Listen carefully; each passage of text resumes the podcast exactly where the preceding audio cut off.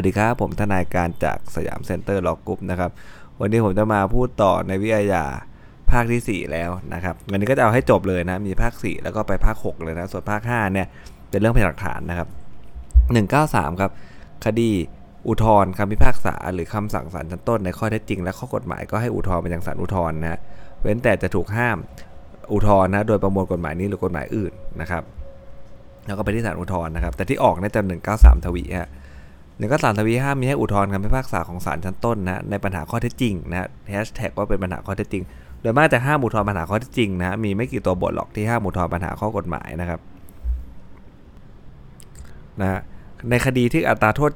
จำคุกนะฮะอย่างสูงนะครับอัตราโทษอย่างสูงที่กฎหมายกำหนดให้จำคุกไม่เกิน3ปีปรับไม่เกิน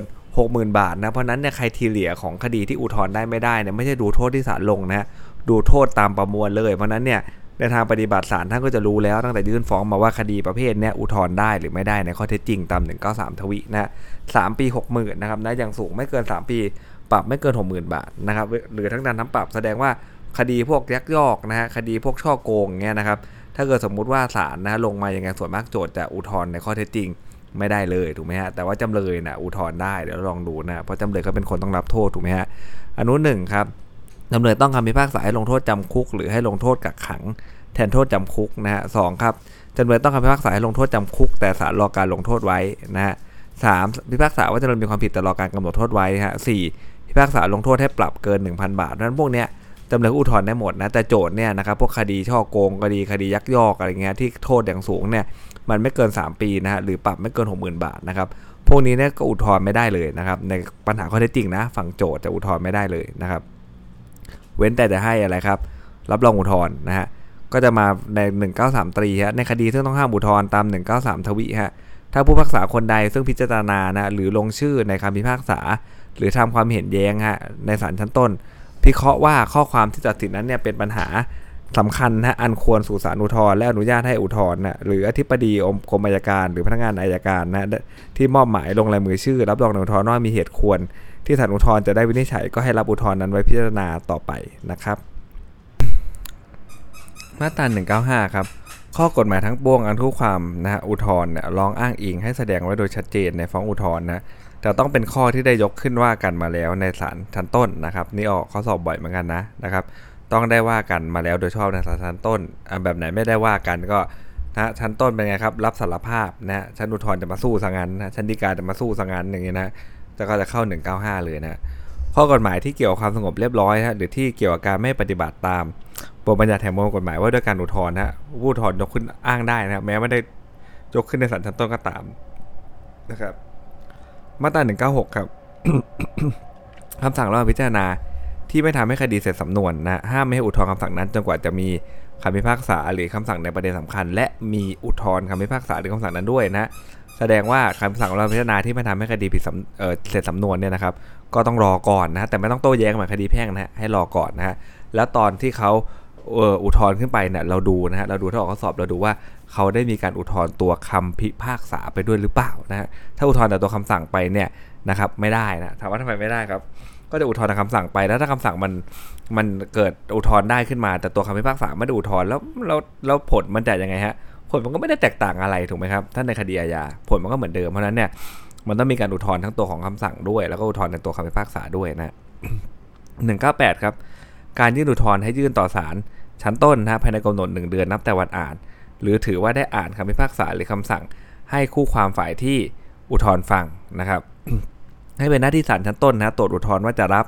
หรือส่งขึ้นไปยังศาลอุทธรณ์หรือไม่นะตามบทบัญญัติแห่งประมวลกฎหมายนี้นะถ้าเห็นว่าไม่ควรรับก็ให้โจทย์เหตุผลไว้ในคำสั่งของศาลให้ชัดเจนเลยนะกรณีที่ตามคำพิพากษาจำเลยต้องโทษนะรับโทษฐานจำคุกหรือว่าสถานที่หนักกว่านั้นนะแล้วจำเลยไม่ได้ถูกคุมขังจำเลยจะอุทธรณ์ได้ต่อเมื่ออะไรฮะได้แสดงตนนะฮะนี่จะเป็นมาตราที่198นะครับเป็นกฎหมายที่สร้างขึ้นมาใหม่นะฮะต่อเมื่อได้แสดงตนต่อเจ้าพนักงานศาลในขณะที่ยื่นอุทธรณ์มิฉะนั้นให้ศาลมีคำสั่งไม่รับอุทธรณ์ครับถามว่าทำไมนะทำไมก็มีเยอะสมัยก่อนนะฮะจำเลยนะหนีถูกไหมฮะแล้วก็ทนายมายื่นแทนยื่นอุทธรณ์แทนก็ดูใช้สิทธิ์ไม่ค่อยสุจริตเท่าไหร่ถูกไหมฮะเพราะนั้นเนี่ยถ้าจำเลยต้องรับโทษจำคุกนะฮะและจำเลยไม่ได้ถูกคุมขังเนี่ยนะครับจำเลยยื่นอุทธรณ์ได้ต่อเมื่อแสดงตนถึงจะยื่นได้นะครับเพราะนั้นเนี่ยต่อไปเนี่ยจะส่งแต่ทนายมายื่น ไม่ได้แล้วถูกไหมฮะและการอุทธรณ์ตรงเนี้ยมันรวมอุทธรณ์ทุกอย่างเลยนะฮะทั้งอุทธรณ์คำพิพากษาหรืออาจจะเป็นการอุทธรณ์ระยะเวลาก็ได้ที่ศาลเขาไม่ให้ขยายระยะเวลาเนี่ยนะครับอุทธรณ์ก็ขาดนะฮะเขาก็จะมายื่นอุทธรณ์จำเลยต้องมาด้วยนะครับมาให้รวบซะดีๆนะครับนะศาลตัดสินติดคุกแล้วไม่ยอมติดคุกเงี้ยนะครับส่วนมากก็ไม่มาหรอกนะฮะคำในวรรค 3ให้ใช้บังคับกรณีที่จำเลยได้รับการรอการลงโทษจำคุกนะหรือว่ารับโทษจำคุกตามคำพิพากษาครบแล้วเพราะว่าหลักใหญ่ใจความเขาไม่อยากให้หนีคุกนั่นแหละพูดง่ายๆนะครับแล้วไม่ยอมมาติดคุกแต่ถ้าได้รับการรอการลงโทษหรือว่ารับโทษครบแล้วมันก็ไม่ได้เข้าตรงนี้นะฮะ208ครับอำนาจพิจารณาคดีของศาลอุทธรณ์นะในการพิจารณาคดีอุทธรณ์ตามหมวดนี้นะอนุ1ครับถ้าศาลอุทธรณ์เห็นว่าควรสืบพยานเพิ่มเติมฮะให้มีอำนาจเรียกพยานมาสืบเองหรือสั่งศาลชั้นต้นสืบให้นะฮะเมื่อศาลชั้นต้นสืบพยานแล้วให้ส่งสำนวนมายังศาลอุทธรณ์นะครับเพื่อวินิจฉัยต่อไปนะครับนะถ้าศาลอุทธรณ์เห็นเป็นการจำเป็นนะเนื่องจากศาลชั้นต้นไม่ได้ปฏิบัติให้ถูกต้องนะครับไม่ได้ปฏิบัติให้ถูกต้องตามกระบวนพิจารณาก็ให้พิพากษาสั่งให้ศาลชั้นต้นทำการพิจารณาและพิพากษาหรือสั่งหมายตามรูปคดีนะครับ212ครับคดีที่จำเลยอุทธรณ์คำพิพากษาให้ลงโทษนะห้ามมิให้ศาลอุทธรณ์นะพิพากษาเพิ่มเติมโทษจำเลยเว้นแต่โจทก์จะอุทธรณ์ในทำนองนั้นเราก็ดูนะมันมีหลายแบบนะครับเพิ่มเติมโทษจำเลยเนี่ยส่วนมากเนี่ยข้อสอบที่ออกผมไม่ค่อยเห็นแบบเป็นตัวเลขกันมันง่ายไปนะศาลชั้นต้น1ปีศาลชั้นต้น2ปีอ่ะอย่างนี้เพิ่มเติมโทษบางทีมาเป็นอะไรฮะรอเป็นไม่รออะไรอย่างเงี้ยครับรอการลงโทษเป็นไม่รอการลงโทษอะไรอย่างเงี้ยนะก็เป็นการเพิ่มเติมโทษจำเลยแล้วนะครับและอะไรฮะโจทก์เขาไม่ได้อุทธรณ์ในทำนองนั้นก็คือไม่ได้อุทธรณ์ขอเพิ่มโทษจำเลยด้วยเพราะนั้นเนี่ยนะฮะก็จะไปเพิ่มโทษจำเลยเขาไม่ได้นะตาม212นะฮะ213ครับในคดีซึ่งจำเลยนะผู้หนึ่งในอุทธรณ์คัดค้านคำพิพากษาซึ่งให้ลงโทษจำเลยหลายคนนะฮะในความผิดฐานเดียวกันหรือต่อเนื่องกันนะถ้าศาลอุทธรณ์กลับหรือแก้คำพิพากษาศาลชั้นต้นไม่ลงโทษหรือลดโทษให้จำเลยฮะแม้เป็นเหตุอยู่ในส่วนลักษณะคดีศาลอุทธรณ์ก็มีอำนาจพิพากษาตลอดไปจนถึงจำเลยที่ไม่ได้อุทธรณ์เลยนะให้ไม่ต้องรับโทษหรือได้ลดโทษดุจจำเลยผู้อุทธรณ์นะครับแสดงว่าอะไรฮะมันต้องเป็นลักษณะคดีเดียวกันเหตุลักษณะคดีนะเดียวกันนะครับก็คือร่วมกันทำความผิดมาด้วยกันแหละนะฮะถ้าไอ้นี่มันได้ลดนะเพราะมันจ้างทนายใช่ไหมฮะทนายจะแสดงเหตุผลจนศาลเขาลดโทษให้สมมุตินะครับแบบนี้มันก็ต้องลดกันไปทั้งหมดเพราะว่ามันก็ร่วมกันทำถูกไหมฮะก็เป็น213เพื่อความเป็นธรรมนะแต่ถ้าออกข้อสอบอาจจะออกเป็นว่าเรื่องประมาทเดี๋ยวนี้ประมาทร่วมกำลังดังนะไม่มีประมาทร่วมนะประมาทร่วมมีไม่ได้นะครับก็ต่างคนต่างประมาทไอ้เรื่องนี้อาจจะออกข้อสอบก็ได้นะคนนึงมันได้รับลดโทษไปเพราะว่าเหตุส่วนตัวแต่อีกคนจะได้รับลดโทษเลยหรือไม่ก็ไม่ได้รับลดโทษนะเพราะมันไม่ได้เห็นในลักษณะคดีนะครับ215ครับนอกจากที่บัญญัติมาแล้วให้นำบทบัญญัติว่าด้วยการพิจารณาและว่าด้วยคำพิพากษาคำสั่งศาลชั้นต้นเนี่ยมาบังคับในชั้นอุทธรณ์ด้วยโดยอนุโลมนะครับนะนอกจากที่บัญญัติมาแล้วเนี่ยนำบทบัญญัติว่าด้วยคำพิพากษาคำสั่งนะในศาลชั้นต้นมาบังคับในศาลอุทธรณ์ด้วยเนี่ยอนุโลมจะเป็น215นะครับ216ครับอายุฎีกานะภายใต้บังคับแห่ง217 221ฮะคู่ความเนี่ยมีอำนาจฎีกาคัดค้านคำพิพากษาหรือคำสั่งศาลอุทธรณ์ได้ภายใน1เดือนนับแต่อ่านนะฮะหรือถือว่าได้อ่านคำพิพากษาหรือคำสั่งนั้นเนี่ยให้คู่ความฝ่ายที่ฎีกาฟังนะครับฎีกานั้นให้ยื่นต่อศาลชั้นต้นนะและให้นำบทบัญญัติในมาตรา198 200และ201เนี่ยมาบังคับโดยอนุโลมนะครับมาตรา218ครับสำคัญและออกข้อสอบบ่อยนะในคดีที่ศาลอุทธรณ์พิพากษายื่นตามศาลล่างนะหรือแก้ไขเพียงเล็กน้อยนะฮะต้องผ่านตรงนี้ก่อนนะยื่นตามศาลล่างนะครับส่วนมากไม่ค่อยยืนหรอกนะถ้าออกข้อสอบไม่ค่อยยืนหรอกยืนมันต้องเหมือนกันเลยนะแก้ไขเล็กน้อย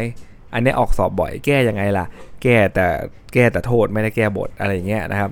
นะฮะแก้แต่โทษอย่างเดียวแต่บทไม่ได้แก้อย่างเงี้ยแก้ไขเล็กน้อยนะฮะและให้ลงโทษจำคุกจำเลยไม่เกิน5ปีนะครับหรือทั้งจำทั้งปรับแหละแต่โทษจำคุกมันไม่เกิน5ปีนะก็ห้ามให้คู่ความฎีกาในปัญหาข้อเท็จจริงเลยเพราะอะไรครับเจตนารมณ์ของ218วรรค 1เพราะมันเป็นคดี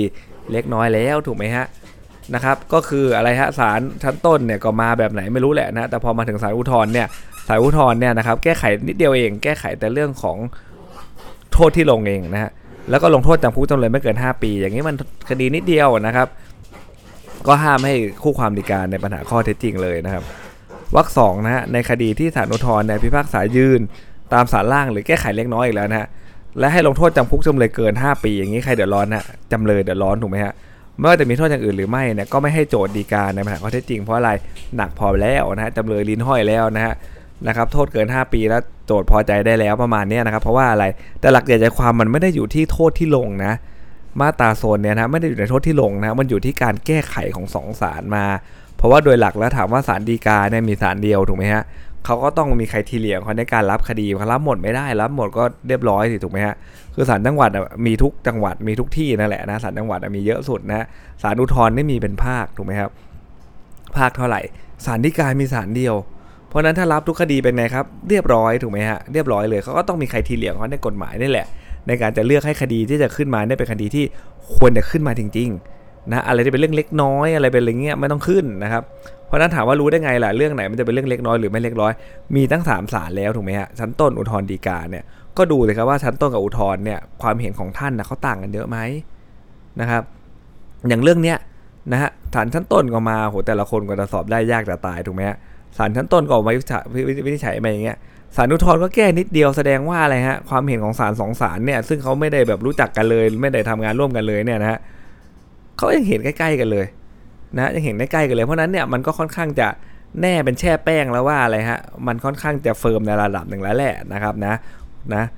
ค่อนข้างจะเฟิร์มในระดับหนึ่งเขาเนี่ยพอค่อนข้างเฟิร์มมาในระดับหนึ่งนะ218นะเห็นไหมยืนหรือว่าแก้ไขเล็กน้อยนะถ้ายืนไม่มีปัญหาเลยเหมือนกันเดียนะยังไงก็ไปได้นะแก้ไขเล็กน้อยแก้แต่โทษอย่างเดียวนะโทษเพิ่มขึ้นหน่อยลดลงหน่อยอย่างเงี้ยนะครับให้ลงโทษจำเลยไม่เกิน5 ปีเอาแบบเนี้ยคดีเล็กน้อยคู่ความไม่ต้องฎีกานะฮะหรือถ้าเหมือนกันเลยนะฮะนะแก้แต่โทษอย่างเดียวนะแต่แก้ไปเนี่ยแก้ไปแก้มาหรือว่าแก้ไขเล็กน้อยใช่ไหมแล้วก็ลงโทษเขาเกิน5 ปีอย่างเงี้ยจบไม่ต้องอุทธรณ์แล้วนะหนักพอแล้วจำเลยอุทธรณ์ได้นะในปัญหาข้อเท็จจริงนะครับ218มูลนิธิประมาณนี้นะครับส่วน219ครับในคดีที่ศาลชั้นต้นพิพากษาให้ลงโทษจำคุกจำเลยไม่เกิน2 ปีหรือปรับไม่เกิน 40,000 บาท2 ปี 40,000 นะฮะมันจะคล้องจองกันนะฮะ2 ปี 40,000 นะครับถ้าศาลอุทธรณ์ยังคงลงโทษจำเลยเนี่ยไม่เกินกว่าที่ว่ามานี้นะฮะห้ามไม่ให้คู่ความเลยฎีกาในหมายข้อเท็จจริงนะแต่ห้ามไม่ให้ใช้แก่จำเลยในกรณีที่ศาลอุทธรณ์พิพากษาแก้ไขมากและเพิ่มเติมโทษจำเลยแสดงว่าอะไรครับดีคอนสตรักมันออกมานะฮะถ้าเป็นโจทย์นะถ้าเป็นโจทย์นะชั้นต้น2 ปี 40,000ศาลอุทธรณ์ก็ยังคงลงโทษอะไรฮะ2 ปี 40,000โจทย์เนี่ยอุทธรณ์ไม่ได้แล้วนะเพราะอะไรครับคดีมันนิดเดียวนะฮะโอ้โหศาลชั้นต้นมายังไม่เกิน2 ปีเลยปรับไม่เกิน 40,000อุทธรณ์ก็มาไม่เกิน2 ปี 40,000โจทย์จบเลยไม่ได้นะโจทย์จบเลยเนี่ยคู่ความเนี่ยฎีกาในปัญหาข้อเท็จจริงไม่ได้ก็คือโจทย์นั่นแหละนะครับฎีกาไม่ได้แล้วจบเลยนะถ้า219นะถ้ามาดับเบิล2 ปี 40,000ศาลอุทธรณ์ก็ยังลงไม่เกิน2 ปี 40,000อยู่อีกนะจะลดลงมาก็ได้นะแต่ไม่เกิน2 ปี 40,000โจทย์จบคู่ความจบนะแต่ว่าข้อเว้นคืออะไรฮะไม่ให้ใช้แก่จำเลยในกรณีที่พิพากษาแก้ไขมากและเพิ่มเติมโทษจำเลยเห็นไหมฮะคำว่าเพิ่มเติมโทษจำเลยคืออะไรฮะชั้นต้นเนี่ยกลับบ้านรอการลงโทษใช่ไหมครับชั้นอุทธรณ์เป็นไงฮะนอนคุกนะฮะเพราะว่าอะไรครับแก้ไขมากไงนะอย่างเช่นอะไรฮะศาลชั้นต้นบอกว่ารอการลงโทษชั้นอุทธรณ์บอกไม่รอแก้ไขมากไหมแก้ไขมากอยู่แล้วถูกไหมฮะจากนอนบ้านไปนอนคุกเพิ่มเติมโทษจำเลยไหมโทษเพิ่มสิถูกไหมฮะเพิ่มสินะฮะเขาจะกลับบ้านเขาต้องมานอนคุกยังไงเขาเพิ่มเติมนะหรือว่าอะไรครับให้ไม่รอการลงโทษด้วยแล้วก็อาจจะเปลี่ยนบทไปเลยก็ได้นะเปลี่ยนบทไปเลยตอนแรกเนี่ย2 ปี 40,000ก็ไม่เกินนะฮะแล้วพอถึงเสร็จเรียบร้อยปุ๊บพอศาลอุทธรณ์ก็ยังคง2 ปี 40,000นั่นแหละแต่ว่าอะไรครับแก้บทลงโทษด้วยโทษจำเลยก็มากขึ้นด้วยไอ้อย่างนี้มันก็ยืนงงเลยฮะว่าเอาตกลงมันยังไงนะก็ต้องให้สิทธิ์พวกนี้เข้าไปที่ศาลฎีกาต่อแค่นั้นเองนะมาตรา219นะ219ทวีครับห้ามไม่ให้คู่ความนะฎีกาคัดค้านคำพิพากษาหรือคำสั่งในข้อเท็จจริงในปัญหาเรื่องวิธีการปลอดภัยแต่อย่างเดียวแม้คดีนั้นจะไม่ต้องห้ามฎีกาก็ตามนะแต่ห้ามนะต้องมีคำพิพากษาเขาเรียกอะไรฎีกาในเรื่องของคำพิพากษาขึ้นมาด้วยนะถ้าเกิดข้อเท็จจริงในปัญหาเรื่องความปลอดภัยเดียวขึ้นมาไม่ได้นะการนับโทษจำคุกนะฮะตามความในมาตรา218 219เนี่ยห้ามไม่คำนวณนะเวลาที่ศาลมีคำพิพากษาหรือคำสั่งเกี่ยวกับคดีนะฮะวิธีการเพื่อความปลอดภัยรวมเข้าด้วยนะครับ219ตีฮะคดีที่ศาลชั้นต้นลงโทษกักขังแทนโทษจำคุกเนี่ยหรือเปลี่ยนโทษกักขังเป็นโทษจำคุกนะฮะหรือในคดีที่เกิดการกักขังนะครับปรับพูดง่ายๆฮะถ้าอ่านข้อสอบมีคำว่ากักขังเนี่ยชี้มาที่219ตีว่าผลเป็นไงล่ะนะฮะถ้าศาลอุทธรณ์ไม่ได้พิพากษากลับคำนี้สำคัญนะกลับนะฮะมันจะมีเรื่องแก้อย่างเดียวถูกไหมฮะถ้าแก้เนี่ยนะฮะแก้อย่างเดียวเนี่ยก็ยังไงฮะก็อย่างนะเขาบอกว่าถ้าเกิดไม่ได้พิพากษากลับเนี่ยต้องห้ามไม่คู่ความฎีกาในปัญหาข้อเท็จจริงแสดงว่าถ้าเกิดพิพากษากลับก็ฎีกาในปัญหาข้อเท็จจริงได้นะถ้าแก้ก็ฎีกาในปัญหาข้อเท็จจริงไม่ได้มันต้องกลับเลยคนละอย่างเลยนะฮะ219ตีนะครับ220ครับสั้นๆต่อข้อสอบบ่อยมากนะ ห้ามมิให้คู่ความฎีกาในคดีที่ศาลชั้นต้นและศาลอุทธรณ์ พิพากษายกฟ้องโจทย์ดูดีๆนะว่าเป็นการยกฟ้องหรือเปล่านะไม่ใช่จำหน่ายคดีนะครับหรือว่าไม่ใช่เป็นการที่แบบไม่รับอุทธรณ์ไอ้แบบนี้มันไม่ใช่220นะครับต้องดูฮะชั้นต้นยกถึงอุทธรณ์ก็ไม่รับอุทธรณ์แบบนี้ไม่ใช่220นะมันต้องเป็นการยกฟ้องทั้ง2ศาลเลยชั้นต้นกับอุทธรณ์แบบนี้เป็นไงฮะก็ค่อนข้างจะแน่นอนแล้วแหละว่ามันค่อนข้างจะเฟิร์มแล้วนะครับว่าคดีมันไม่มีอะไรแล้วนะยกฟ้องมา2ศาลพอได้แล้วนะครับคือศาลฎีกาก็คงจะคล้ายๆกันแหละอะไรประมาณนี้นะก็เป็นการกรองว่าคดีแบบเนี้ยนะครับมันค่อนข้างจะแน่นอนแน่เป็นแช่แป้งแล้วไม่ต้องขึ้นมาหรอกนะเดี๋ยวมันขึ้นมาเยอะไปนะครับเพราะนั้นเนี่ยต้องดูดีๆนะครับส่วนมากเวลาออกข้อสอบแน่นอนเขาไม่ออกหรอกครับว่าศาลชั้นต้นศาลอุทธรณ์ยกฟ้องโจทย์ไม่มีวอร์ดดิ้งนี้แน่นอนถ้าจะถามประโยคนี้นะฮะถ้าจะถามมาตราเนี่ยไม่มีหรอกนะครับเขาก็จะให้เป็นเลขมาตรามานะฮะแล้วก็ดูให้เราวินิจฉัยเองแหละฟ้องมาไม่ไล่มาตรานี้นะครับแต่ดูไปอ้าวมันไม่ได้ศาลชั้นต้นก็ยกนะศาลอุทธรณ์ก็ยกในเลขมาตราเนี้ยก็จะเข้า220เลยนะครับทีเนี้ยเราก็จะเข้ามาสู่มาตรา221นะฮะเป็นการรับรองฎีกานะครับดูตรงแรกก่อนเลยนะฮะว่าคดีซึ่งห้ามฎีกาไว้โดยมาตรา218 219 220เนี่ยถ้าผู้พิพากษาคนใดซึ่งพิจารณาหรือลงชื่อในคำพิพากษาหรือทำความเห็นแย้งนะในศาลชั้นต้นหรือศาลอุทธรณ์พิเคราะห์ว่าข้อความที่ตัดสินเนี่ยเป็นปัญหาสำคัญอันควรต่อศาลสูงสุดก็คือศาลฎีกาและอนุญาตให้ฎีกานะหรือที่ประดีกรมอัยการรับรองนะลงชื่อรับรองในฎีกาว่ามีเหตุอันควรสู่ศาลสูงสุดก็ให้รับฎีกาไว้พิจารณาต่อไปดูง่ายๆครับตรงนี้มันเป็นมาตรา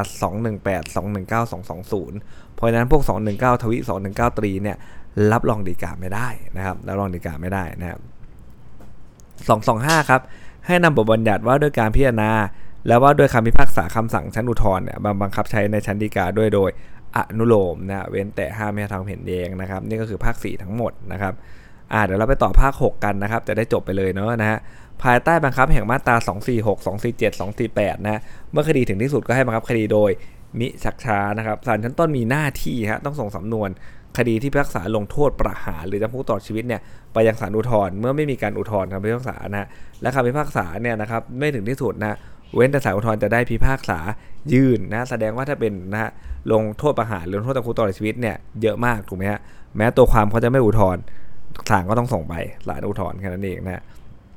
246ครับเมื่อจำเลยสามีภริยาญาติของจำเลยนะพนักงานอัยการผู้จัดการเรือนจำหรือเจ้าพนักงานผู้มีหน้าที่จัดการตามหมายจำคุกร้องขอนะหรือเมื่อศาลเห็นสมควรเนี่ยก็มีอำนาจให้ทุเลาการบังคับให้จำคุกไว้จนกว่าเหตุทุเลาจะหมดไปนะในกรณีต่อไปนี้ฮะจำเลยผู้ควรจะหลีดนะเกรงว่าถึงอันตรายแก่ชีวิตแน่ถ้าจำคุกนะมีตั้งครรภ์ท้องเทิงนะคลอดลูกไม่เกิน3ปีแล้วต้องเลี้ยงดูบุตรนั้นอย่างเงี้ยนะครับให้มีอำนาจทุเลาไว้นะครับถ้าระหว่างการทุเลาเนี่ยศาลมีคำสั่งให้ผู้คนดังกล่าวอยู่ในความควบคุมสถานที่อันควรนอกจากเรือนจำนะครับให้ศาลจัดการก็ได้นะไม่มีปัญหาอะไรเลยพวกนี้ไม่น่าออกสอบนะครับ249ครับคำพิพากษาหรือคำสั่งให้คืนหรือใช้ราคาทรัพย์สินค่าสินไหมทดแทนหรือค่าธรรมเนียมทั้งหลายทั้งแหล่นะให้บังคับตามบทบัญญัติแห่งประมวลกฎหมายวิแพ่งนะเรื่องเงินนะครับนะครับโดยวิอาญาเนี่ยก็มีหลักใหญ่ใจความที่น่าออกสอบอยู่เพียงเท่านี้นะครับสำหรับในวันนี้สวัสดีครับ